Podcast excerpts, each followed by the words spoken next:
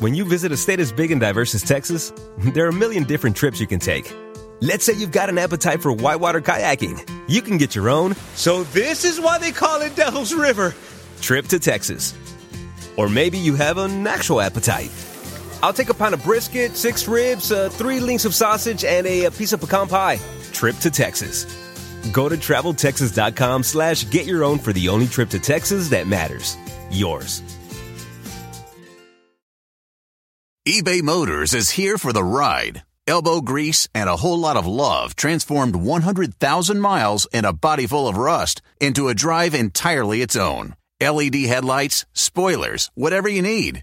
eBay Motors has it at affordable prices. And with eBay Guaranteed Fit, it's guaranteed to fit your ride every time. Keep your ride or die alive at ebaymotors.com. Eligible items only, exclusions apply. What makes a carnival cruise fun? That's up to you. Maybe it's a ride on boat, a roller coaster at sea, or a deep tissue massage at the spa. Creole inspired cuisine at Emerald's Bistro to laid back bites at Guy's Burger Joint. Excursions that take you from jungle adventures to beach days at Mahogany Bay and sunsets from the top deck. Long story short, no one does fun like Carnival. Carnival, choose fun. Ships Registry, Bahamas, Panama. As a person with a very deep voice, I'm hired all the time for advertising campaigns. But a deep voice doesn't sell B2B, and advertising on the wrong platform doesn't sell B2B either. That's why if you're a B2B marketer, you should use LinkedIn ads. LinkedIn has the targeting capabilities to help you reach the world's largest professional audience. That's right, over 70 million decision makers all in one place. All the big wigs, then medium wigs, also small wigs who are on the path to becoming big wigs. Okay, that's enough about wigs. LinkedIn ads allows you to focus on getting your B2B message to the right people. So, does that mean you should use ads on LinkedIn instead of hiring me, the man with the deepest voice in the world? Yes. Yes, it does. Get started today and see why LinkedIn is the place to be to be. We'll even give you a $100 credit on your next campaign. Go to linkedin.com slash results to claim your credit. That's linkedin.com slash results. Terms and conditions apply. Welcome to the show. I'm Jordan Harbinger. As always, I'm here with my producer, Jason DeFilippo. Today's guest comes by way of multiple recommendations from all of you. So many of you told me to go to watch The Kindness Diaries on Netflix and interview the show's host, Leon Logothetis. So I did, and it was a lot of fun. For those of you who don't know, Leon is traveling around the world with no money at all, relying solely on the kindness of those he meets along the way. And the results are pretty amazing and eye opening. We'll go behind the scenes to some of the fun, ridiculous, touching, and even sometimes dangerous situations he gets himself into, usually in the middle of nowhere and in a vehicle completely ill suited to the journey. I also wanted to know how Leon's troubled past informed his crazy undertaking, how he uses some newfound persuasion skills to navigate around the globe without a dollar in his pocket, and how he's learned to avoid trouble overseas, even though by watching the show it seems he gets into plenty of trouble anyway. This is a really fun conversation, and you'll enjoy it whether or not you're familiar with the Kindness Diaries. Speaking of relationship development and networking, that is something that's allowed Leon to navigate the globe twice now, and many of the skills he uses are similar to what we're teaching in Six Minute Networking, which is a free course that we have for you on relationship development and networking. It's at jordanharbinger.com slash course. All right, here's Leon Logothetis. Let's get the premise out. So you're traveling around the world based on people's kindness, just with no money it seems like a really tough idea to execute. Do you know what it is? It's easy when you kind of like think of the idea to like travel around the world, but mm-hmm. when you're actually doing it, you realize that A, you have no money, mm-hmm. B, you have nowhere to live, and C, unless you connect with another human being, you're finished. Yeah. So it, it does, it is a bit of a challenge. But uh, what I like to say is that sometimes you have to burn your ships. And what I mean by that is you have to leave yourself no option right. but to keep going forward. And the only way to go forward if you have no money and no place to stay is to rely on the kindness of strangers. And that's kind of what I did. Yeah, I, I like the idea. I love the premise. And we'll get into more of the details on that, obviously. But I, I want to know how you got the idea for the show. Because, of course, hey, let's travel around the world. Great idea. No, what do they call it? Like, no hook. Mm. And then it's like traveling around the world, no money. And they're like, okay, let's see how this goes. So basically, I watched the movie The Motorcycle Diaries. Oh, yeah. Uh, which is like a romanticized version of Che Guevara traveling around South America relying on kindness. Mm-hmm. And there was something about that movie that really touched me right in the center of my heart. And at the time I was uh, a broker in London. And like a commodities broker. yeah, I'm primarily a shipping broker. Okay. And I was so depressed and I would walk into work every day, literally like just in a terrible state. And after watching this movie, I realized there was another way to live. I didn't have to sit behind this desk anymore. Mm-hmm. I could go out and connect with human beings. I could like live an adventurous life. It kind of like sparked something in me that was always there, but I kind of forgotten about. And once that movie was kind of in my heart, there was no turning back. It was like, that's it. I'm going to quit my job and it's all going to become better. Now, clearly it didn't end that. I mean, end There's like an ellipsis in there. Well, exactly. Yeah. Yeah. So you know, it was it was so serendipitous as well that I watched that movie. I mean, I could quite easily have not seen it, but it was there. I watched it for two hours or so. I was kind of like touched and inspired, and then the rest is history, as they say. Yeah, I, I think a lot of people are unhappy in their jobs. Not everyone should like quit and travel around the world and vagabond and stuff. But I think that this was, like you said, it would it was already there.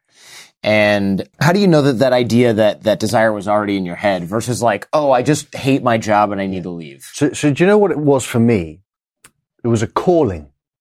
You know, it hmm. kind of, you know, when something happens to you and you feel it in every fiber of your being, this is the right thing to do. There's no, like, no one can tell you don't do it. It's like, you know. And after watching that movie, I knew because I remember as a kid, I was really adventurous. I would kind of like, and I had this crazy imagination and I'd read all these books. Are you an only child? No. Okay.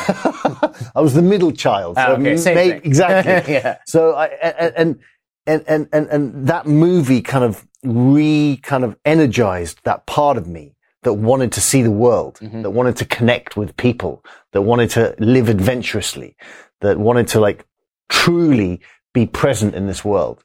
So thank you, the motorcycle diaries. Yeah, that's that's pretty good. Have you? Who directed that? Who created that? Do you know, I, do, I don't know who directed it. Have I ever reached out to him? You know, I thought about it, but Yeah. I didn't because I was like, look, who am I? I mean, the guy probably has thousands of people telling him that uh, the movie changed his life. How many people made a TV show about it though? You should stay at his house. Yeah, sure. yeah, or maybe have him stay at yours. I don't know, some sort of payback thing. You were when you were a kid, you were bullied. You said, Yeah. yeah. What's going on there? Like, did that have some sort of effect on on the whole kindness thing? I would imagine. You know, 100%. Because as a kid and a young adult, I felt profoundly alone. Um, I felt alone at home. I felt alone at school. And Were you bullied by your siblings or kids at school? pretty much uh, kids at school. Okay. But I just really felt profoundly alone. I felt profoundly unseen. I had this teacher who was uh, really a life changer. She would say to me every day, she, she'd be like, I believe in you, among other things. Um, and really what she was doing was being kind. What she was doing was kind of like a witness to my pain. And sometimes all we need to do is to have one person to see us. And she saw me. Um, so I've kind of experienced being emotionally on the floor and I've experienced being on the highest mountain emotionally mm-hmm. and everything in between. And I wanted to share with others what she shared with me. She shared this like magic, this kindness. I see you. Mm-hmm. So I wanted to do the same thing, but I also wanted to have an adventurous life. Sure. So I kind of just said, all right, just going to travel around the world relying on kindness. Kind of like both things in one. Yeah. How long do these seasons take for the show? I'm wondering. Like, and I have so many logistics questions that I'm probably going to end up boring people. So I've I've deliberately spread them out through my notes because I don't want to talk about like how TV shows are made for half an hour. But I'm so curious because when we're watching, when I'm binge watching it with my producer or my wife or whatever, we're like, is this like a month or is it like seven months? Sure. You just don't know. Sure. We have no concept of this. Yeah. So season one, which was Los Angeles all the way around the world Mm-hmm. back to LA, took five and a half months. Wow. Yeah. That's actually pretty quick. It Yeah. seems like. Yeah. It's kind of quick because, you know, we, we kept on going continuously, continuously. Yeah. And then season two, Alaska to Argentina was three and a half months.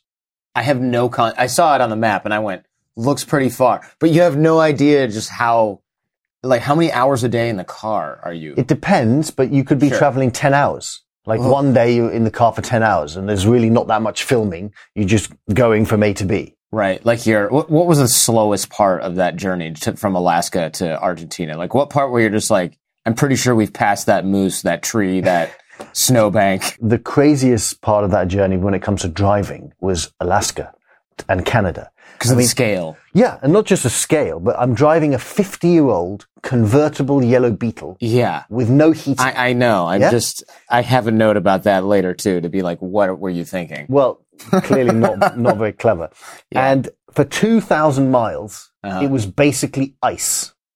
So I was sitting there driving this car, Right. having to be one hundred percent focused because one little small mistake and I'd go off the road, which clearly I did a few times. I've seen that. You- You're in a lawnmower with like a canvas top. Basically, Yeah. you know? and sometimes people say, how on earth did you manage to do that? And I don't think too much about what I'm doing until I get to where I am. So I don't think that I have to get from Alaska to Argentina. All I think about is how I have to get on a plane to Alaska. That's it. And then when I'm in Alaska, it's too late. Remember I talked about burning the ships? Yeah. It's just too late. Well, I can't, I can't go home. There's people relying on me. I have to get this show done. And at that point, I'm like, oh my God, this is ins- literally insane. Yeah. Literally, I've lost my mind. I, I agree because the guy who you, who stored your car for you, also a kindness, a turn of kindness, Yeah. he gives you this portable heater, and I go, "All right, well, thank God for that." And then you're like, "I'm afraid to use this because it smells like gasoline in the car, and this seems like a really bad way to die." Yes. You know, in the middle of the Alaskan wilderness. That'd be bad. Yeah. Kindness too on fire. No, it's really bad. Yeah, it's just there's so many funny elements of this. And Jen and I were watching this and we're just like, why is he making it even harder on himself? So season one, you're on this motorcycle with a sidecar. I'm I've got a thing for motorcycles with sidecars. I just think it's the coolest. And I tried to buy one here and I don't know if you know this or if you just had that thing laying around. They are next to impossible to find. They are so rare and you found one that was in mediocre at best condition. And then the first thing was LA to Las Vegas. And I, I've done, I've done that drive. There's a lot of sun. You know, you're, you're sitting here like you're whiter than me. how are you kind of m- moderate? You know, you, how are you staying hydrated and making sure you don't turn to a crisp? Yeah, no, I mean, look, it's it's really insane, and and I actually bought the bike in Vegas, and literally, I mentioned this uh, not in the show, in in the other book I did. I I literally bought the bike, gave the guy the check. Within one minute, the bike broke. I was like, oh my god! Oh, wow. So he fixes it. Well, that was nice of him. Yeah, it was. I drive it back to LA, Yeah. and it breaks forty five minutes before I arrive in LA again. Wow. And I'm like, oh my god, how the how how the hell am I going to do this? Is just that's, madness. that's like a four hour or five hour Exactly. drive. and I have to drive it from LA all the way around the world. right. So the bike clearly keeps breaking down, and it's part of the fun of the show. Right. Because to me, you know, if I just like think to myself, I'm going to, you know, do it in like a really cool car, it takes away the fun for the viewer. Sure. You know? Yeah, because I'm like, I want to do this, but I want to do it in like an Escalade. Yeah, you yeah, know, yeah. like fully loaded yeah. with a little refrigerator in the console for drinks. Exactly. Not as good as, uh, for TV. Yeah. Much better for your sanity. Yeah. They were telling me actually that I should do season two in an electric vehicle. Yeah, like Yeah. a Model X. Yeah. And I was like, first of all, there's no electricity in the middle of the wilderness in Alaska. Good point. And Yeah. secondly, if I arrive in like a an impoverished place with a really cool car and I'm asking for help, they're going to be like, "The hell are you talking about?" Good point. Like, hey, I don't have any money for food. Cool, you're driving a one hundred and twenty thousand dollar electric Model Exa- X, exactly. fully loaded Exactly. Tesla. Exactly. Yeah. So you know, there's all little things. And also, when I was a kid, I watched. Have you ever seen Chitty Chitty Bang Bang? Yeah, yeah, Okay. I have. Yeah, So I was obsessed with Chitty Chitty Bang Bang because like I was in love with this car. So I wanted to create a character for the show as well. So it wasn't just about me. It was like this crazy car that people would fall in love with, that would fly off cliffs and that would break down and Yeah. that snow would come in the car and that the windscreen wipers would break and, you know, all this kind of stuff. So it was like creating a character as well. Yeah, and it's cool. You named it Kindness One, and the second one was Kindness Two, the car. So the motorcycle upgraded to this VW convertible uh, Beetle. Why was there snow? I was watching that yesterday, and I was like, "How did the snow get in the car? like it was everything was closed, and yet there was snow. It was snowing inside. Do you know? the I think never seen I- I- that. that's a great question. I think how it happened was that it was a convertible, Yeah. right? So the convertible didn't fully close. So basically, when snow came, it came into the car, and the same thing with rain. I was in Ecuador, and it was raining, and it was raining in the car. I mean, it's madness, right? yeah, It's madness, but you watch it and you're like, what the, wh- wh- what is he doing? yeah, And then, Yeah. but then part of the reason for the show isn't just about the adventure. It's clearly about the kindness. It's about the compassion. It's about the empathy. right. But if I just said to people, I'm doing a show on kindness, they'd be like, ah, I'm not watching that. Yeah, But if I said to them, oh, I'm doing a show with a 50 year old car um, in the middle of winter in Alaska, and they're like, oh, with no money. Oh, okay, I'll watch that. And then the kindness comes from behind. I think whoever greenlit this was like, the kindness thing is kind of optional. We just want to watch this guy suffer for like six thousand miles or eight thousand miles or how. Actually, how many miles was it around the world? Around know. the world, I believe it's 25,000 miles, so- something like that. And from, from Alaska to Argentina, I believe it's 12,000 miles. Because I went all, I didn't just stop in Buenos Aires. I could have like stopped when I arrived in Argentina, Mm-hmm. but no. I decided to drive another two and a half thousand miles Right. to the bottom of the world. Tierra del Fuego. Or is that, is that Uh? It, Ushuaia. okay. Yeah. Yeah, I haven't gotten that far yet. Yeah. Well, Yeah. It's, it's fun. Yeah, that's that's a name that conjures up images of it's cold again and it's snowing in the car again. Yes, it- absolutely. And it's literally, it's so cold that you don't know what to do with yourself. Yeah, I can I can imagine. And were were there ever times? I know you're making a TV show, but are you ever like bored in the car, going, "All right, eight and a half more hours till the next kind of non gas station only town"? So, so do you know what? I always have the cameraman in the car. Okay, So I'm not really bored because we're like talking. Sometimes we're filming. Sometimes we're just like having conversations about life. Sometimes we're, we're, we're making funny jokes. Sometimes we're crying. Sometimes we're laughing. It's, you know, that should be a show in itself, to be honest. I would imagine. I thought I wasn't sure if you just had cameras stitched up in the car and then they're following you in like an RV. yeah, no, they're in a van, but we have cameras in the car, but we also have the cameraman. All right, so you're not totally No. Dying because I, I would think, but he's of course got like probably hand warmers and some nice gloves, and he's like, "Yeah, it's snowing in the car. you should have got some gloves, man. Maybe in the next town you can beg someone and they'll give you some some gloves." Exactly. Because I there's got to be the the crew didn't sign up for the whole "Hey, I'm not going to have any money" thing. Like they're probably like, "Hey, we're hungry. We're going to stop at this diner. Uh, yeah, you want to just sit here and wait for us? You want to get out and stretch your legs a bit? I mean, you Basically, they were making fun of me. yeah, I would imagine. I would imagine. I that's the only show that where I think I'd probably rather be the cameraman than the lead. But do you know what? I get to connect with the people. That's true. I get to have like these amazing moments. I get to like open my heart. I get to like connect with other human beings from, from the heart. And that's a beautiful thing. That's like life changing, truly. You're listening to the Jordan Harbinger Show with our guest, Leon Logothetis. We'll be right back.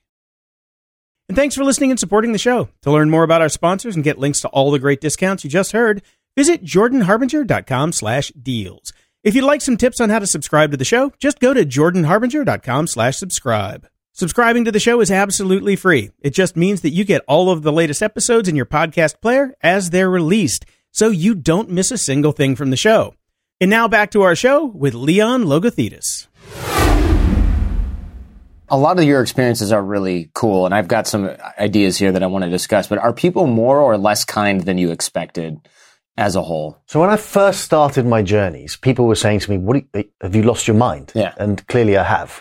Um, and then Well would- before the show well, started. well before. and they would say to me, "You're never going to be able to find your way across the world on kindness." I was like, "All right, well, let's see." In the back of my mind, I was like, "Maybe they're right," you know. But the more people that I met, the more I realize that kindness is part of who we are. It's like in our DNA. Mm-hmm. And as long as you come from your heart and the other person feels safe, they open up to you. So I thought it was going to be more difficult, but slowly, slowly I started to realize, you know, this is not so bad. There were some people in the trailer where I was like, wow, this guy's a real dick. There was a guy wearing aviators and he was like, get out of here. You're always asking me this dumb crap. They, I mean, half of it's bleeped out. Yeah.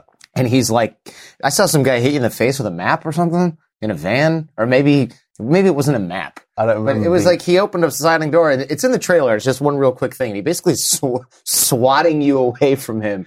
Uh, There had to have been a lot of that. Th- there, there were, Yeah. and the most difficult part of the whole journey was being rejected. So every day I'm going up to people and asking them for help, and every day they're saying no. But you find that one magical human being that says yes, and then you get to like fully be present for them, and they get to be fully be present for you, and it's a beautiful thing. So it's like no, no, no, no, no, no, yes. Yeah.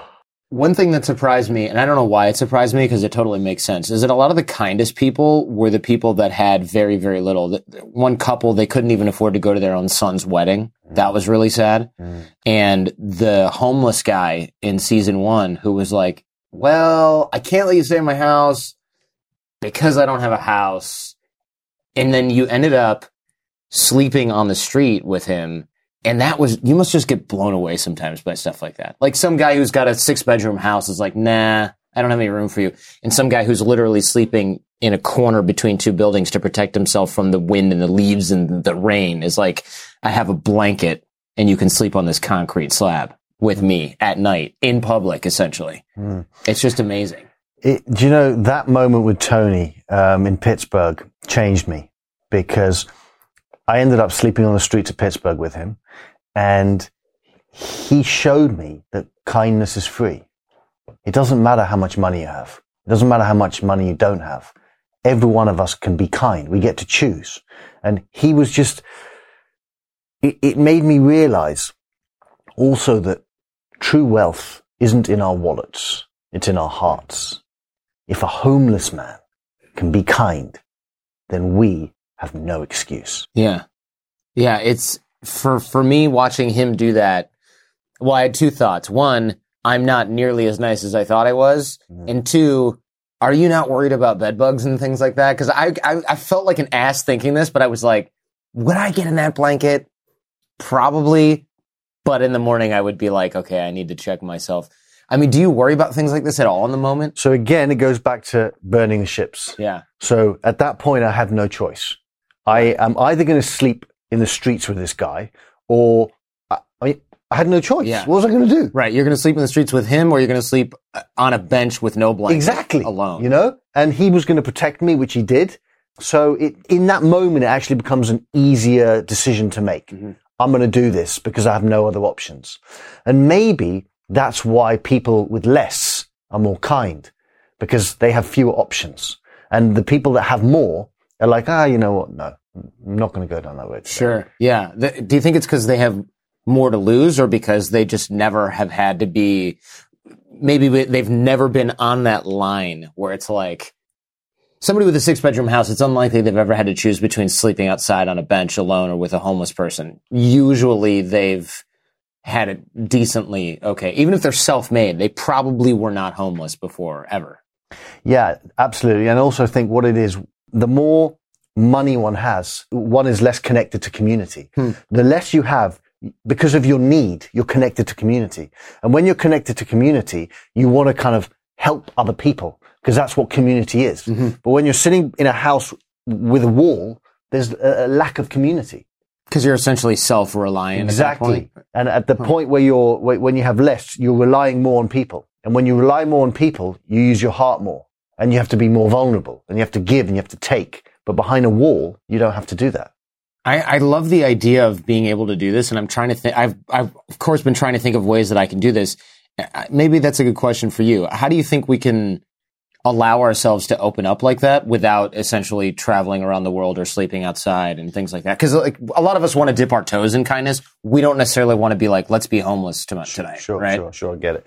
So for me, many people say to me, I can't get up, leave my job, take a yellow motorbike and go around the world. Right. I can't get up from my job, leave my kids, stop paying my mortgage and drive a vintage yellow Beetle from Alaska to Argentina. So I can't be kind. I'm like, okay, well, the reality is that you don't have to do that. Right. It's a logical fallacy to think that. All you have to do is moment to moment show up with as much kindness in your heart as you can. When you go to Starbucks, treat the barista with some respect and some dignity. When you're in the Uber and, and the Uber driver's being a nut job for whatever mm. reason, be kind. It's moment to moment. It isn't the big things. It's the little things. And you do one little small thing every day and you keep on doing it. And by the end of your life, you will have accumulated so much kindness and you will accum- have accumulated so much connection to your heart that it will just become part of who you are. And that's really what it's all about. Moment to moment. It's like going to the gym. Like many of us go to the gym and, you know, we, we become strong, but how many of us become strong in how we show up in the world? And that's really what it's all about. Forget the yellow motorbike. Forget the yellow vintage car. It's cool, but it's got nothing to do with that. I bet you never want to see that car again. Do you know what? I never want to see the bike again. Yeah, The okay. car kind of worked. Okay. It broke down quite often, but not as much as the bike. Sure. Yeah. The where is it? Where is the bike? The bike is in the garage. Okay. Again. And uh, the car is in my house. Okay, Not in my house, but Right. yeah. Next to it Yeah. somewhere. Yeah. I would. I mean, you could probably auction off the bike or something like that, right? It's famous now. Yeah, it is. There's a there's a there's a one last kindness turn out of that But I can't give it away. There's something. Uh, sentimental. yeah. Yeah. Yeah. I suppose you could give it to your future kid and be like, "It's your pile of, of scrap now, man." You know, it's famous. I good. H- how do you persuade people to give you a place to stay and something to eat? Yeah, okay, you beg for it, but what else is really going on? I mean, you have to have some sort of persuasion skill set that you've honed over the last few months. Basically, I simply come from my heart and I connect to, to their heart. And I, you know, joke around a little bit as well. And there's the aspect of adventure, but at base, it's just connecting with another human being. Once you connect with that other human being, magic happens. Yeah. Like it, people say to me, Oh, it was easy because you had a camera. Yeah, Well- people do wonder that. Yeah, well, okay. But if you're not genuine and you're not authentic and you're not connecting with the other person, they're going to be like, I'm not going to help you. Mm-hmm. Why on earth would I let you into my house just because you have a camera? Yeah. You have to come from a place of your heart. How do you how do you get there? If you're like, if I walk outside right now, I don't know if I could just connect with my heart with someone else with on a uh, on a snap. Mm. I'd have to learn how to do that because uh, maybe I don't operate that way by default. What does it feel like when someone is kind to you? Yeah, it's nice. It makes me feel good. What does it feel like when someone's mean to you? Yeah, it makes me want to do the same thing, honestly, or just repel. It's repellent. Okay. Sure. So always remember and feel how it feels like when someone's kind and take that feeling and spread it. I know what you mean. I think about this a lot, especially when, especially when I'm in a bad mood, because I realize, oh, I'm just kind of being a virus right now. Right. I walk into Starbucks, the barista was in a good mood. Now I'm, now she's in a less good mood because she's like that guy. Right. So it, and of course you see how people respond to you when you're really upbeat. The caffeine's already kicked in. You walk outside. You just want to high five everybody on the road. And then someone honks at you and says, move, prick. And you're like, oh, okay. Right. So you, you do ride the wave. If you're aware, you do ride that wave. Do you have to, do you find yourself having to get into that mode though? Cause I would imagine 10 hours in the car, you're freezing, your hands are about to fall off, you can't feel your left leg, you're freaking hungry, and 18 people have been like, buzz off, jerk, and Ju- you still gotta be, you still gotta bring it. Do you know, again, i- i- it's like a commitment. Mm-hmm. You make a commitment to, to show up in a certain way. No one's perfect. I'm not perfect. There were times when I've been mean, believe it or not. I know. Those are all edited out, Yeah, right? okay, no, yeah, yeah, like, there- hey, zip yeah. that one. But I remember a kid once said to me, I gave a speech, and the kid puts his hand up and says, Mr. Leon, have you ever been mean? And I was like, oh my God, this is where I lie to the child. Yeah, yeah. and I was like, you're not going to lie. And I was like, look, of course I've been mean because I'm just like you. I'm a human being. Mm. I make mistakes. I'm not perfect. So when you go out into the world, again, it goes back to that, like how you show up moment to moment. You make a commitment. This is how I'm going to be. And there were times when, yeah, like my first reaction is like, man, that guy was a dick. Mm-hmm. Yeah. I'm going to be a dick. But my second reaction is like, oh, A, you're the kindness guy. Yeah. Yeah. Look, no pressure. You're no pressure. And B, no, you're not going to be a dick. You're going to show up with some kindness in your heart. And that's what I do 99% of the time. There are times when I don't. But again, it goes back to that commitment. Mm-hmm. You know, like you're committed to do this podcast and to inspire as many people as you can. I'm committed to, to show up in my life with a camera, without a camera, with my heart as open as I can. And that's really what it's about. If you're committed, nothing will stop you. Sure. Yeah, I, I, I agree with that. I'm I, am less into the inspiration thing and more into the the teachable practical skill thing. I feel like inspiration is actually really cheap these days, and I'm happy when people do it, but I feel like there's there needs to be more to it than just inspiring people. It's important, but it's not like the end because I think it's it's too easy to get inspired on Instagram for a second and then go back to all the problems that you have not yet solved in your life. And so uh, what I appreciate about the show is not only is it inspirational, but it also shows you that all of these excuses you have for not really being nice uh, in some situation or not being kind or all the judgment you had about people that live in rural Alaska or are homeless on the street, you really don't have the complete picture. And that I feel like, cause you're not just talking with people who live in suburban Michigan, right? And are like, sure, come stay at my house, whatever. You're picking, I, I would imagine by design, some pretty tough targets. You know, I'm in Kosovo and I'm going to walk around the street. Turns out to be a pretty friendly place. You could have just stayed in the UK and France and Germany and like kind of avoided all the places that have made the news in the last 20 years. But you didn't do that. Yeah, because ultimately, one of the things I learned in my journeys is that we're all the same. Doesn't matter what color you are. Mm-hmm. Doesn't matter what, how much money you have, how much money you don't have. Doesn't matter if you live in a Western country or in a third world country. At base, we just want to be seen. We just want to be loved. We just want to be heard. And again, it goes back to that point of connecting with someone from their, from your heart and to their heart. People say, how on earth do you connect with everyone so quickly? What, what's your trick? Mm-hmm. Editing. That's true. But really what it is, is you find something that you have in common with them. And if you say, oh, I don't have a common, I don't have something in common with them, you can find something. How do you do that? How does that process look? Um, do you like sports? No. Okay. Not at all. Do you like traveling? Of course, yeah. Okay. Where's the most inspiring place you've ever been? I actually really like Kosovo, which is why that was one of my. So you've been to Kosovo? Yes. Okay, great. Uh-huh. What was your experience in Kosovo? So I was walking through. I walked from Kosovo, Sarajevo. Literally walked or traveled on uh, something equivalent to walking, like a bicycle or whatever, through. Man, it's been a while. Where did I go from Kosovo? Albania, I believe, okay. and then from Albania to Montenegro Okay. And then Montenegro. Oh wait, sorry, Montenegro to Kosovo to Albania. Were you Don't ever in Sarajevo? Yes. Okay, great. Yeah. So, so my experience of Sarajevo was there was a magical energy. Mm-hmm. Did you experience that? Yeah, it's a something going on there. It's yeah, there's something going on there, and you can't quite tell if it's good or bad. Honestly, yeah, exactly. It's like you know, it's like on the edge, but there's an energy there that. You, so you know, that's a connection that we just made, just like that. Sure. You've been Sarajevo. I've been Sarajevo. I've experienced that energy. You've experienced that energy. And we could take that and, and, and, and run with it. So that's how you do it. I asked you first, do you like sports? You're like, no. Okay. All right. Yeah. Second, do you like traveling? Yes. Done. Sure. Okay. I appreciate that. So you're seeking the commonality, but you're not just seeking the, what do you call it? like the the textbook kind of oh I like soccer you like soccer done. You're trying to connect at sort of an emotional level with the people that you meet. Absolutely. Yeah. On a human level. Yeah. Yeah I think that's more powerful because everybody can sort of share the same emotional connection as opposed to yeah I like traveling but I've never been outside of the United States. Mm, all right. I mean you luckily have a breadth of experience but I think people view others and think I don't have any of the same experiences as that person. I would say like let's say there's a I'm going to be extreme here. Yeah. Let's say there's a white nationalist and, and a Muslim. Mm-hmm. Yeah. And the white nationalist has a kid and the Muslim has a kid.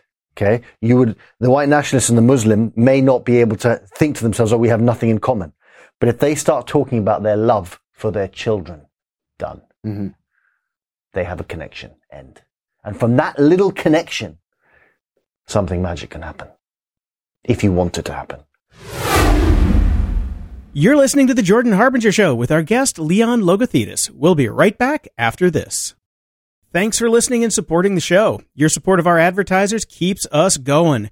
To learn more and get links to all the great discounts you just heard, visit jordanharbinger.com slash deals. And don't forget the worksheet for today's episode. That link is in the show notes at jordanharbinger.com slash podcast. And if you're listening to the show on the Overcast player for iOS, please click that little star next to the episode. It really helps us out. Now for the conclusion of our show with Leon Logothetis.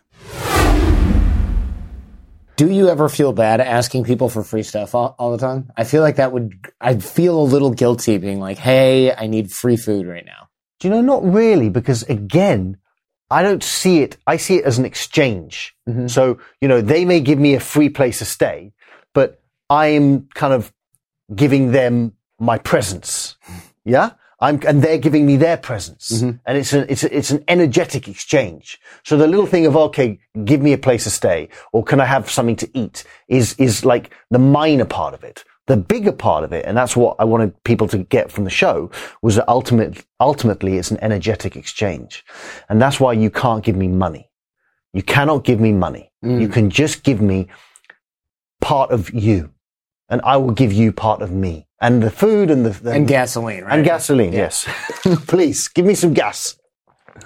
Was it easier to crash with people in America versus Europe or or Asia? No, it's it? just pretty, No? pretty, pretty simple. In not simple. I mean, most people Right. would say no, but it was kind of the same process everywhere you went, except in America they spoke English, and in Asia and South America they didn't. Sure. I wondered if there was maybe a continent where it was like, wow, people are just not into having me crash with them here. Or wow, everyone says yes here.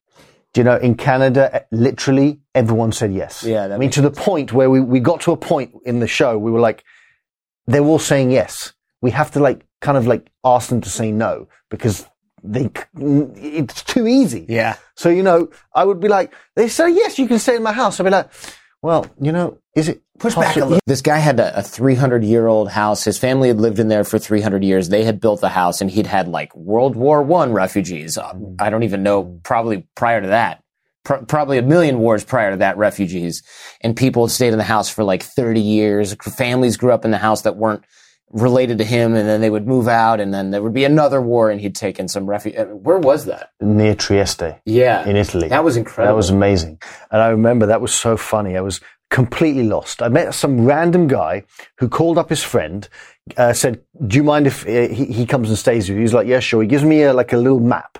I follow this map. I get completely lost in the middle of the night. I stop this guy, random guy, and I say, in the car. yeah, in the car. And I literally say, do you know Filippo as a joke? Right. And he's like, yeah. I was like, what? He's like, yeah, I know Filippo. I was like, what? He's like, yeah, he's, he lives over there. And I, I went to hug him and he was like, what? And he pushed me away. It was just so funny. And that, that happened. I was like in a field, totally lost. And this guy knew the guy I was going to see. How does that happen? Yeah. You're in the middle of nowhere, I Yeah. guess. Uh, yeah. It's a numbers game at that Yeah. point. Yeah. Yeah. That's incredible. Yeah, you finally found him at night. And then, of course, the trick is does this guy actually know that I'm coming, or was it just a note scribbled? Like, did that text message go through, Yes. or is this guy going to come out with a rifle? Luckily he Right. knew where I was going. Yeah. Wow, that's incredible. There was also this Montenegrin family that I think had lived on the same land for literally a thousand years, mm. which uh, just for me is, I can't even imagine knowing that your family had had that land for that long. I don't even think I've lived in the same place for more than a decade and change. Even even the house I grew up in, I can sort of go, yeah, I was there for twelve years. And And there's so much history. That's another thing that I love, like connecting with history, connecting with, and, and, and, and also when you connect with a human, you're connecting with, with their history, Mm-hmm. you know? Um, but yeah, and, and I ended up giving that chap a cow. Oh right, you bought him a cow. That was like a big deal though. It was a very big deal. He only had one cow. We gave him another one. Yeah, you doubled his business. Exactly. basically. Went from uh, milk. sub- subsistence farming to full profitability Exactly. overnight. Exactly. Yeah, it's like uh, giving somebody a factory or uh, or something like that. Yeah. Indeed. What do you think is the most unique place that you stayed? In the back of Kindness 2, next to a volcano in Ecuador that had erupted a few years before, which was very beautiful, a little bit chilly, but that was kind of cool. And I remember the family that came out because the fact that I was living near their house, they came out and said, Hey, do you want to come and stay with us? And I was like, no, thank you so much. I actually really want to sleep in Kindness 2 right now. I also tried to sleep on a beach which was filled with crocodiles. Oh, I mean, man. look, I didn't see the crocodiles, Yeah. but there was a sign saying, beware of the crocodiles. But I was like, "Eh, I'll be, I'll be all right. If they were here, I'd see them. Well, exactly. Yeah. And I was like lying on the beach, and then I started. Maybe I heard things. Maybe my mind was telling me things, but I started like hearing crocodile noises, and I was like, you know what? Enough. Yeah. So I left and slept in the back of Kindness 2 again. there's a, yeah that that could have been a shortened season Could of have been show. bad. That could have been like season two ends in episode six because Leon gets eaten by a crocodile. Yeah. Oh, that's terrifying. Jeez. What's the sketchiest place you've stayed then on that beach with crocodiles, probably? Um, pretty much. Yeah. Or I would say probably most probably sleeping on the streets of Pittsburgh. I mean, I'd been told don't go to this park at night, and I, I went to the park because I'm not very clever. Mm-hmm. Um, and then I ended up sleeping on the streets with this guy. So that probably wasn't very clever, but I did it anyway. Yeah. Yeah. That, that would have made me nervous. Bed bugs and who knows what else, along with other things. Were there any people that got a little sketchy after you stayed with them? Like, I'm thinking there's got to be some lady that's like, oh, I'm getting laid tonight for sure. this guy's in my house. Or, or somebody who's just like, hey, I'm sharpening my knife collection. Why don't you come in here and see? And you're just thinking, why do you have all these power tools in the kitchen? You know, something weird like that. Do you know? Pretty much no, because I use my intuition, and my intuition tells me this is a safe person or this is not a safe mm-hmm. person. And if they're not safe, I won't do it. Like, for example, I met this guy in a bar, and he says to me, "It's just going to be me and you. I'm in the desert. There's no phone. There's no way to communicate with anyone, and the crew cannot come." Ooh. I was like, "Thank you so much for your kindness, but I think I'm not going to stay with you tonight." Yeah. That just didn't feel right. Yeah. What, like, why can't the crew come?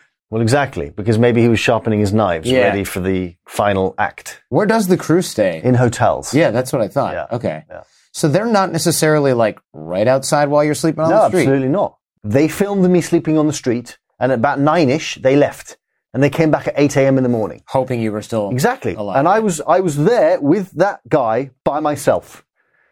Oof. Yeah, I feel like that would be different because my my estimation was, oh, they're like parked in an RV on the road, watching him sleep, and they've got a camera trained on him just in case anything exciting happens. No, they're at motel. They're at a Howard Johnson, Absolutely, hoping that you're in one piece in the morning when they come back. they come back and they're like, "Oh, thank you, God." Right. Good. Good. We can renew the we can renew the season. He's still alive.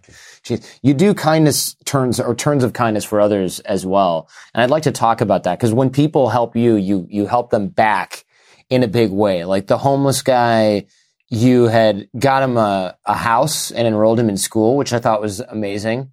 And it must be really it must feel great to do that because a lot of times people help me and I'm like, here's a dollar for your tip jar. And that's kind of all I got. But you get a chance to go, I'm going to help this person out in a big way. I'm going to buy them a cow, which is like a huge life changing purchase for them. Or this guy had been, he wasn't homeless because he was like a drug addicted mess. I mean, he, his wife had kicked him out and he couldn't afford to, to live anywhere else.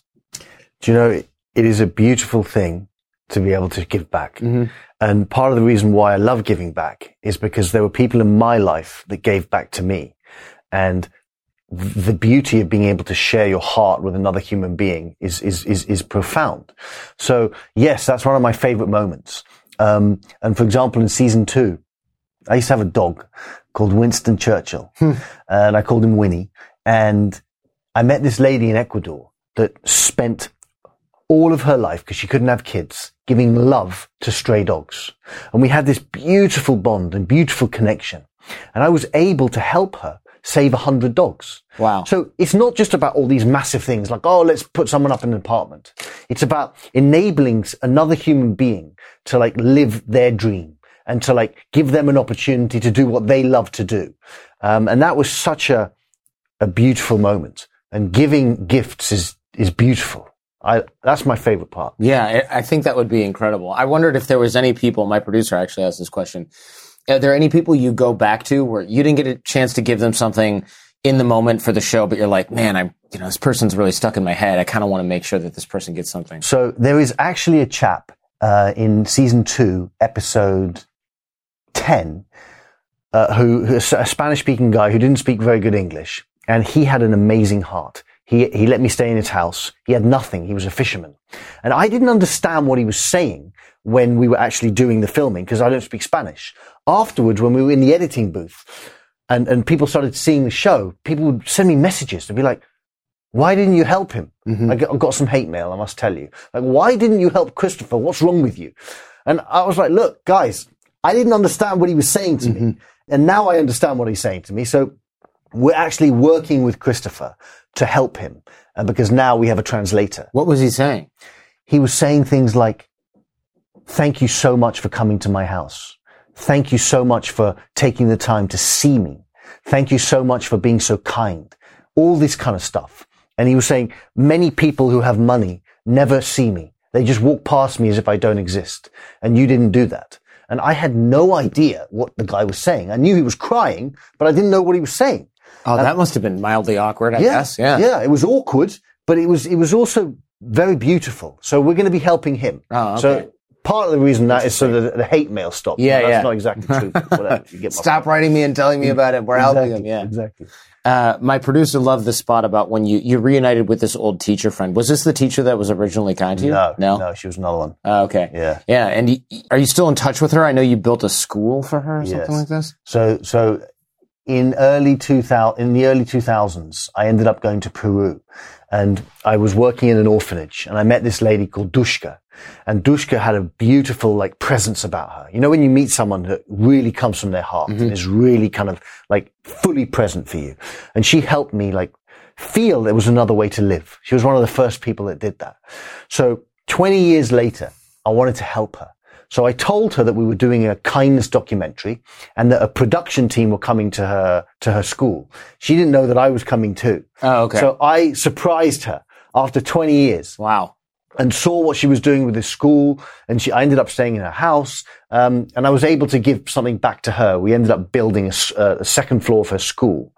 But have you ever had someone that's truly touched your life in a profound way? I'm sure that I have, and I'm trying to think of who those people would be. There's probably a lot, actually. Yeah, and of course, there's some easy ones like the family I stayed with when I was an exchange student and things like that.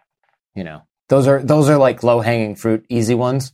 Uh, I'm sure there are more where it was just kind of a random one off thing, and it's like still with me. I lived with them for a year, so th- those are the obvious ones. Yeah, but you know, you had that experience. You had that like witness. You had that love. You had that heart opening that really shifted you. Sure. Yeah. Yeah. It's life changing indeed.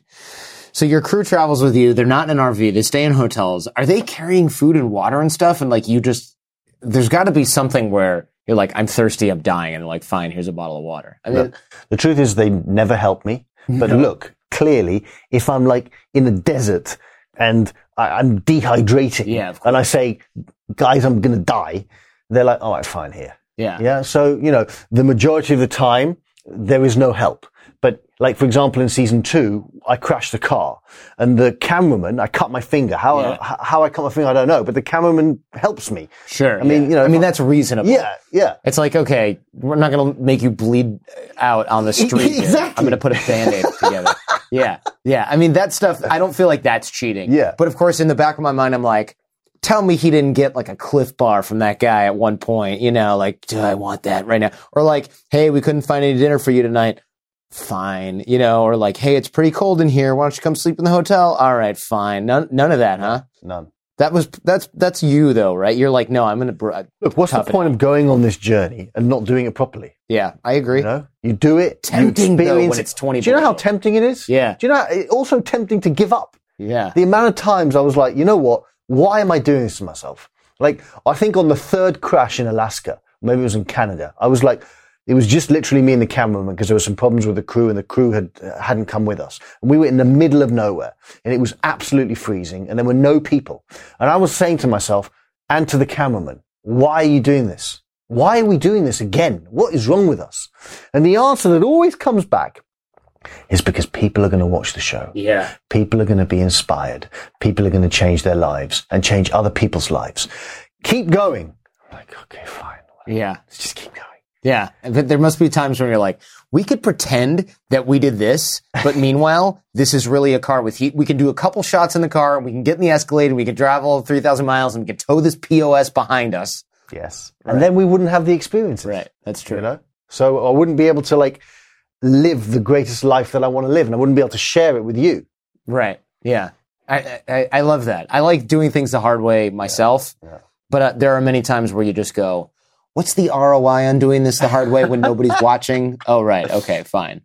I love that you ditched out on a ticket in France because you're like, come find me with your, what, what kind of plates do you have on the motorcycle and the It was, car? it was an uh, American plates. Okay. I remember that. I was in Aix-en-Provence and I got a ticket. I, I, I'd stayed with some musicians. The next morning I go, I get this ticket. It's like 150 euros.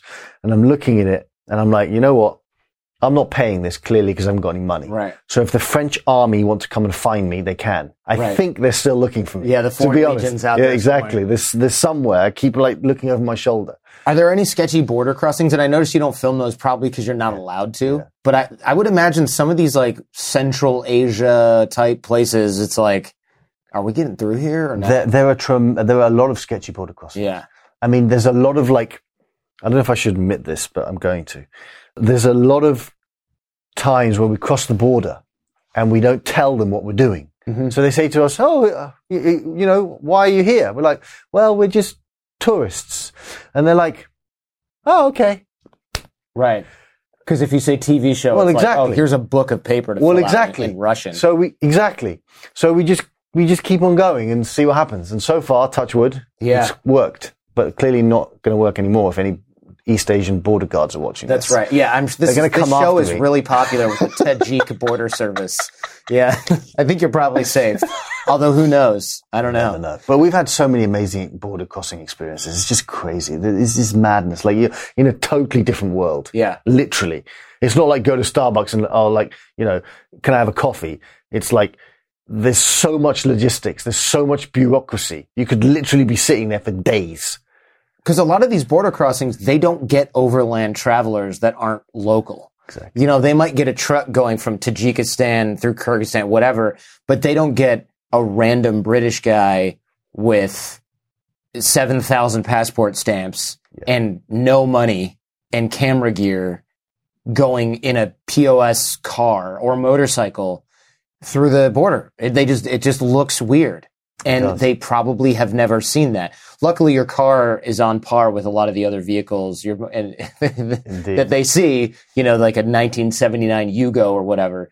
But there had to have been times where you're sitting there and you're just thinking, is this, are we done here? Like, are we turning around? 100%. I mean, for example, I was in Vietnam and I was 90 miles from Ho Chi Minh City where we needed to get a ship to go to Canada. Mm-hmm. And the guy says, your bike's not coming in.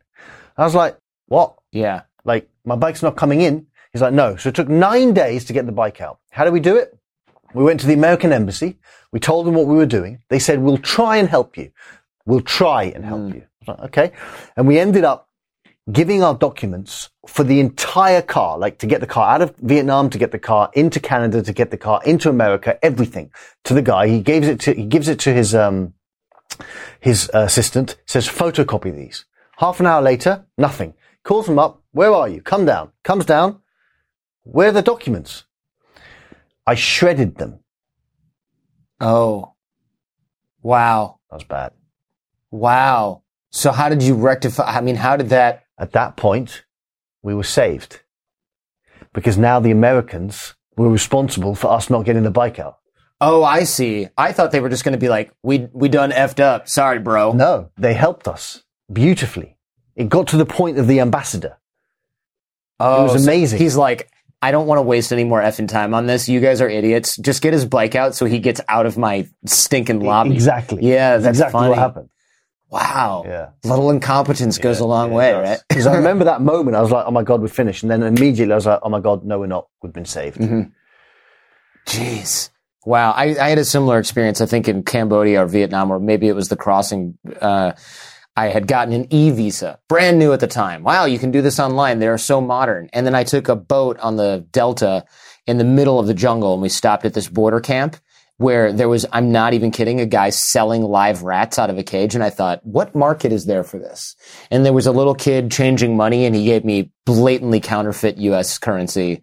It was like a five dollar bill that looked okay, but it, the, the ink was like jet black instead of green. And I thought this is worthwhile just as a souvenir, to buy it. just to buy it. and we stayed there and we stayed there and we stayed there and we're going through and we're about to get on the the bus or the next transport thing. And he goes, "Oh, we don't do the e visa here because we don't have internet to check anything, and we can give you another visa, but you have to buy it." And I thought, "Oh, but I don't have an application." And they said, "Yeah, we're out of applications." So you're out of applications. I've been here for four hours. My other choice is to go back six hours in the other direction on a boat that is not going in that direction anymore. What can I do? And then I realized I was in a developing country. And I said, do I really need the application? And he goes, well, it depends on what you have in your backpack. And I was like, got it. What would you like from my backpack? Leave me some underwear. Did, did you give him the counterfeit money? Uh, no, I think he was onto that scam. He was That would have been cool. That would have been really cool. Here, No. here's two thousand dollars. I think I gave him like a really crappy Palm Pilot type of device, and he was over the moon for this thing. And I thought, I'll be fine without Sudoku or whatever the hell's on here. You know, I'd rather just continue with my life. But that's the beauty of traveling, right? You get to experience all these things that in everyday life in a Western world Yeah. you don't really experience. Like corruption and bribery, counterfeiting.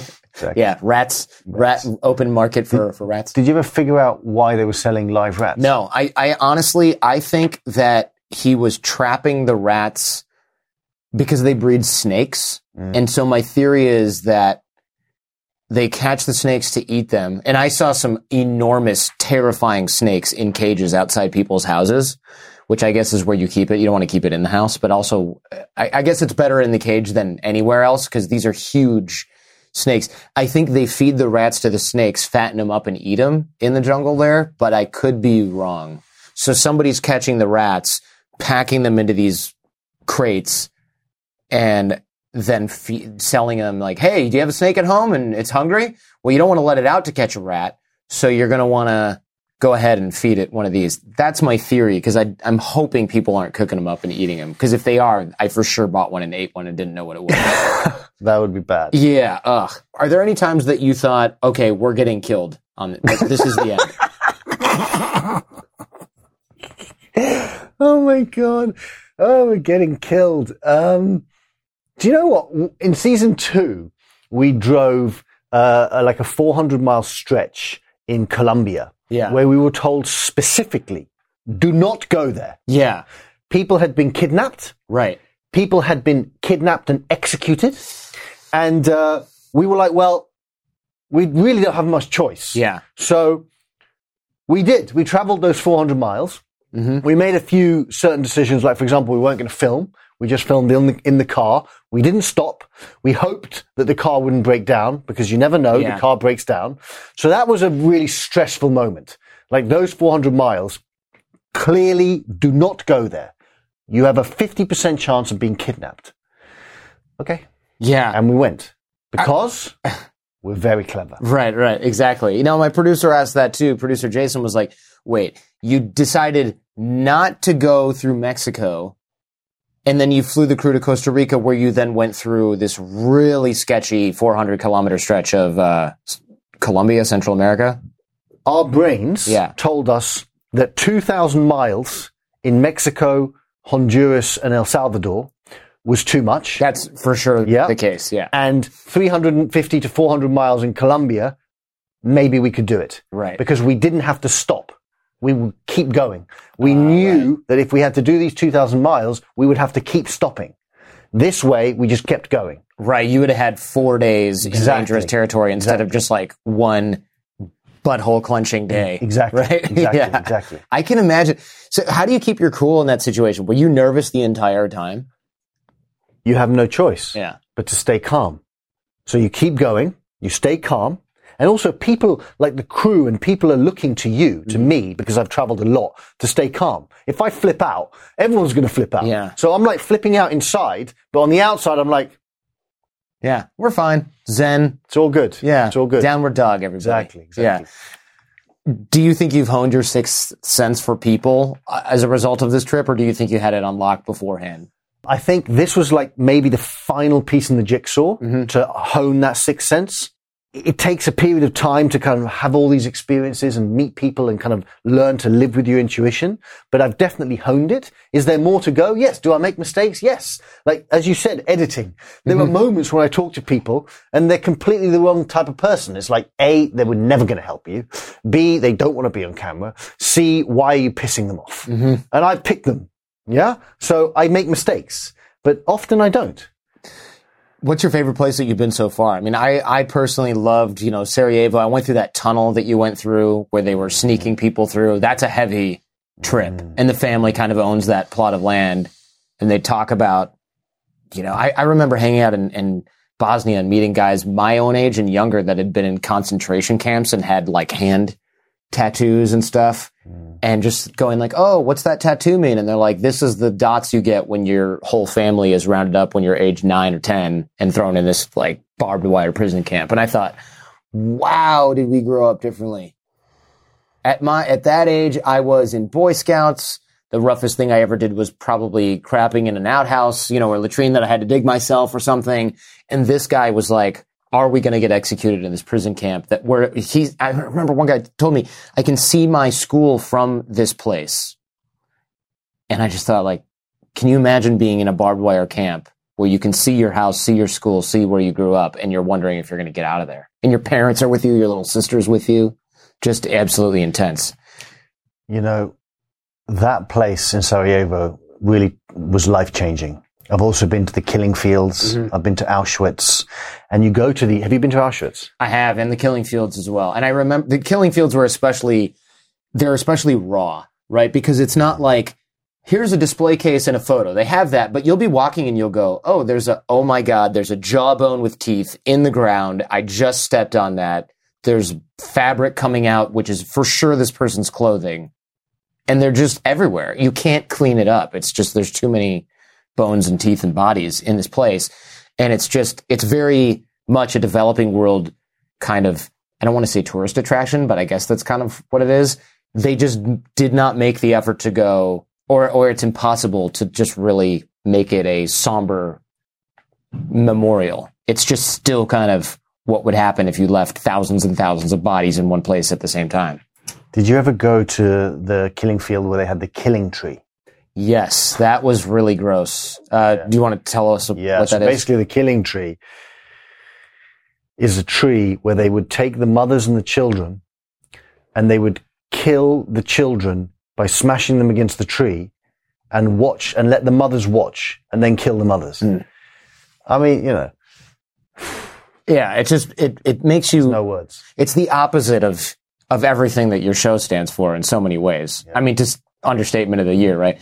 It's just so incomprehensibly cruel and disgusting, and it, it it expands your mind for what humanity is capable of in the in like the wrongest way possible, in my opinion. And sometimes, because we do that in the show, um, we show the darkness and we show the light. Mm-hmm. Because to truly understand the light, you have to truly understand the darkness. You know, if if we just showed the light, it'd be like, you know, you wouldn't fully get it. Right. Because as human beings, we have the capacity for both. We have the capacity to be dark and we have the capacity to be light. Mm-hmm. And you have to understand them both. I, that's an interesting editorial choice because I think it would have been really easy and quite frankly, probably simpler to go, you know what, let's just go to places where everybody's nice. If anything weird happens, edit it out because it's going to be kind of a downer. Is that your decision? Yes. Yeah. Why? And you did that because you wanted to highlight the light. I did that because as humans, we have dark and light. And if you just, if I just show you the light, there's going to be a part of you, mm-hmm. maybe unconsciously, that's going to be like, you know, what the hell's all this about? This is, this isn't real. Mm-hmm. But if I show you the dark and the light, it kind of feels more real mm-hmm. because it is real. Because you can plug it into your own experience. Exactly. Yeah. Yeah. Oof. I know you've uh, you've met some pretty incredible people too. Like this one that I saw yesterday was this Turkish adventurer. Is well, first of all, you met some random guys like you should be my cousin. Turns out he's like the youngest guy to have climbed all seven continents' highest summits, and the youngest guy and the only Muslim to have climbed Everest, and he did it like twice in his twenties. And y- you just come across the most incredible people.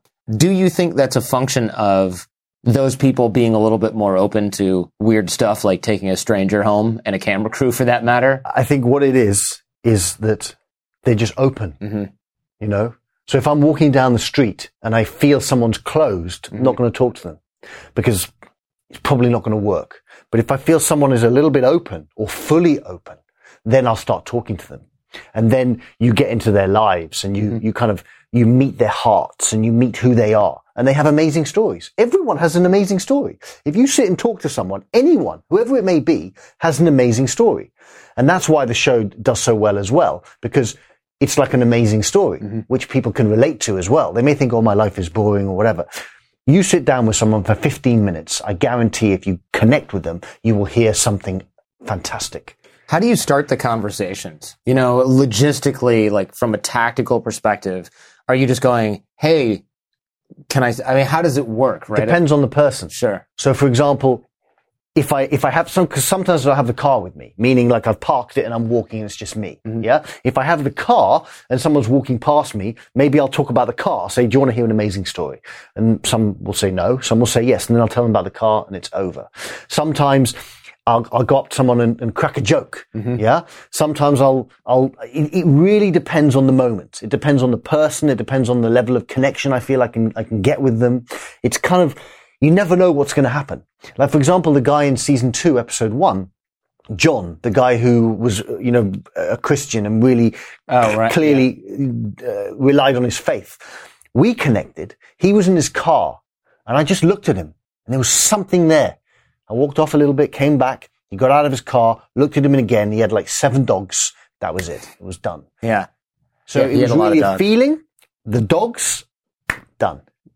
Yeah. Somebody with seven dogs is probably, it's got a kind heart. Exactly. Otherwise, you never put up with that, that many dogs. Exactly. Have you noticed from country to country differences in things like psychological space, like how close you get to someone before you start a conversation? Absolutely. That's Yeah? a very good point. So, for example, I'm very careful with how far away I stand from someone, Mm-hmm. specifically someone I don't know. So I will never um, make them feel threatened by coming too close. I'll always stand a little bit further back from where I should be standing.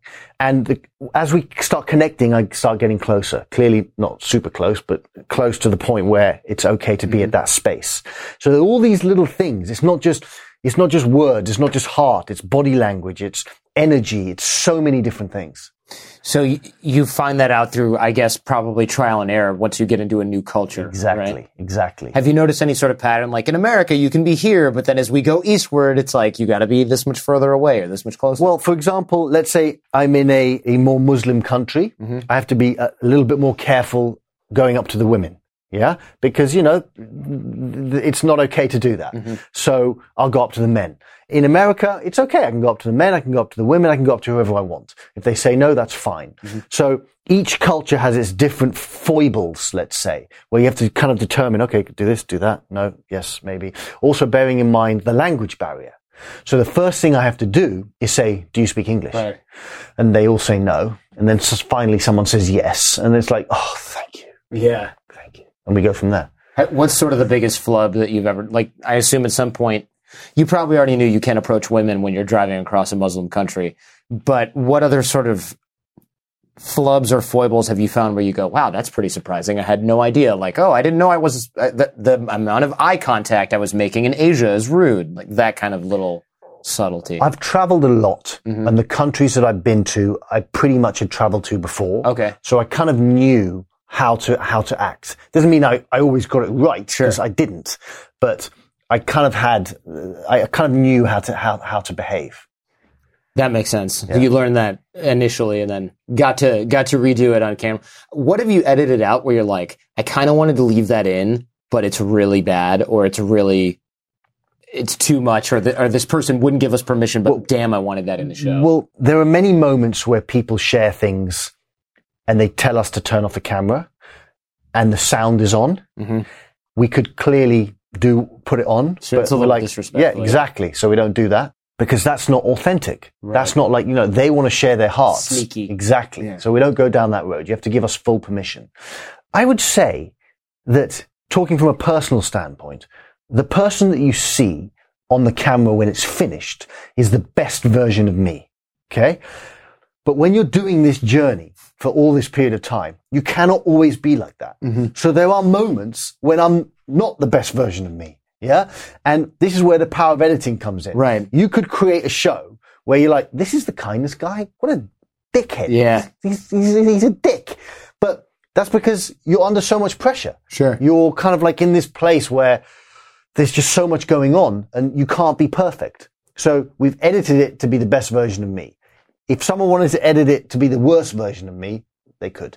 Yeah, my producer has a highlight reel of like my me blowing a gasket and mm-hmm. on mic or on camera, mm-hmm. where I'm just like, this copy for this ad is bullshit. I can't, who writes this garbage? Just going off. Or I'll be doing it in a hotel somewhere and it's somebody will be slamming a door every three seconds or their dumb kids throwing the bags out. Like, and I'm just losing my my shit.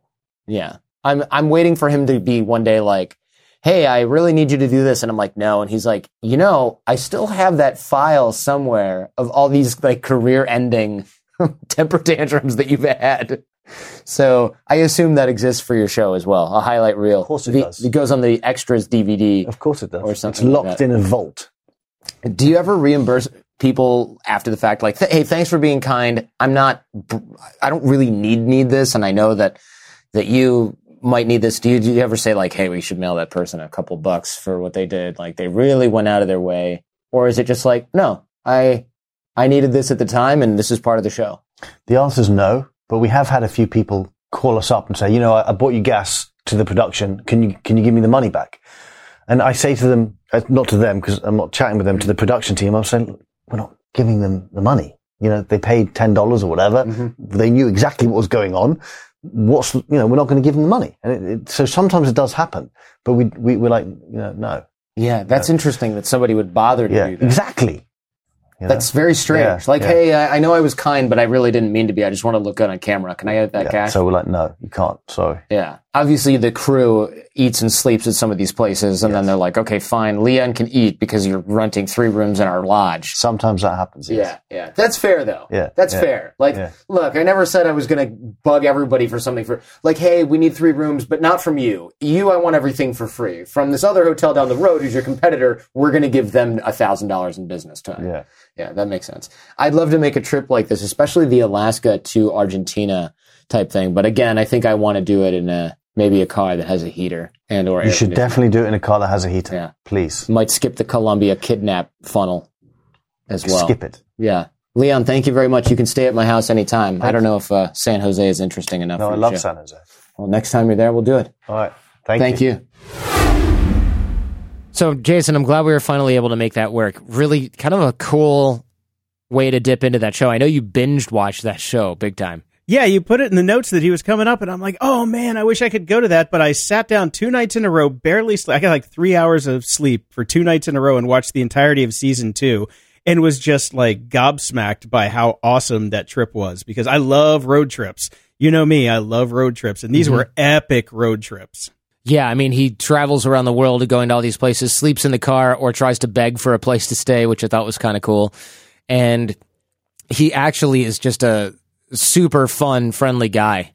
So, uh, which of course you would expect. And we're actually going to do a giveaway of 20 copies of his book, and we can mail them to Canada or the U.S.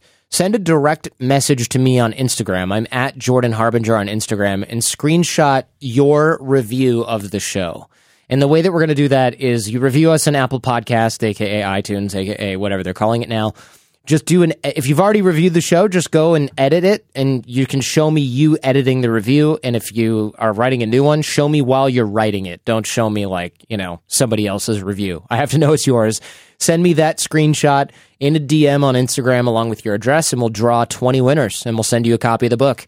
Should be a pretty good book. I would imagine he's got a lot of stories in there that don't make it to the show. And if you want to know how I managed to book all these great people and manage my relationships over time and space, well, I've got systems and tiny habits all detailed in our six minute networking course, which is free over at jordanharbinger.com slash course. And the problem with kicking the can down the road and saying you're going to do it later is when it comes to relationships and networking, the number one mistake I see people make is postponing this and not digging the well before they get thirsty. So once you need relationships, you're too late.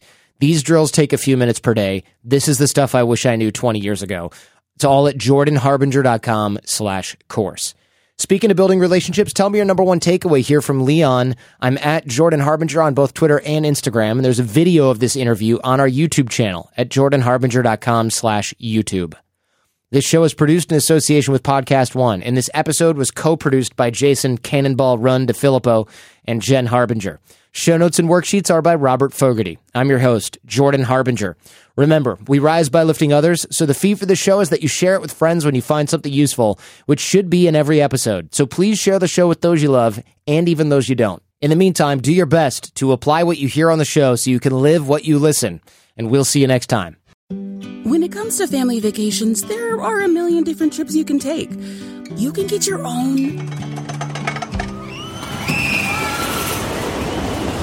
trip to Texas. Or if you prefer a vacation from your family, you can always get your own leave the kids with grandma trip to Texas. So go to traveltexas.com slash get your own for the only trip to Texas that matters. Yours. Introducing Celebration Key, your key to paradise. Unlock Carnival's all new exclusive destination at Grand Bahama, where you can dive into clear lagoons, try all the water sports, or unwind on a mile long pristine beach with breathtaking sunset views. This vacation paradise has it all. Celebration Key, welcoming guests in summer 2025. Carnival, choose fun. Copyright 2024 Carnival Corporation. All rights reserved. Ships registry: the Bahamas and Panama.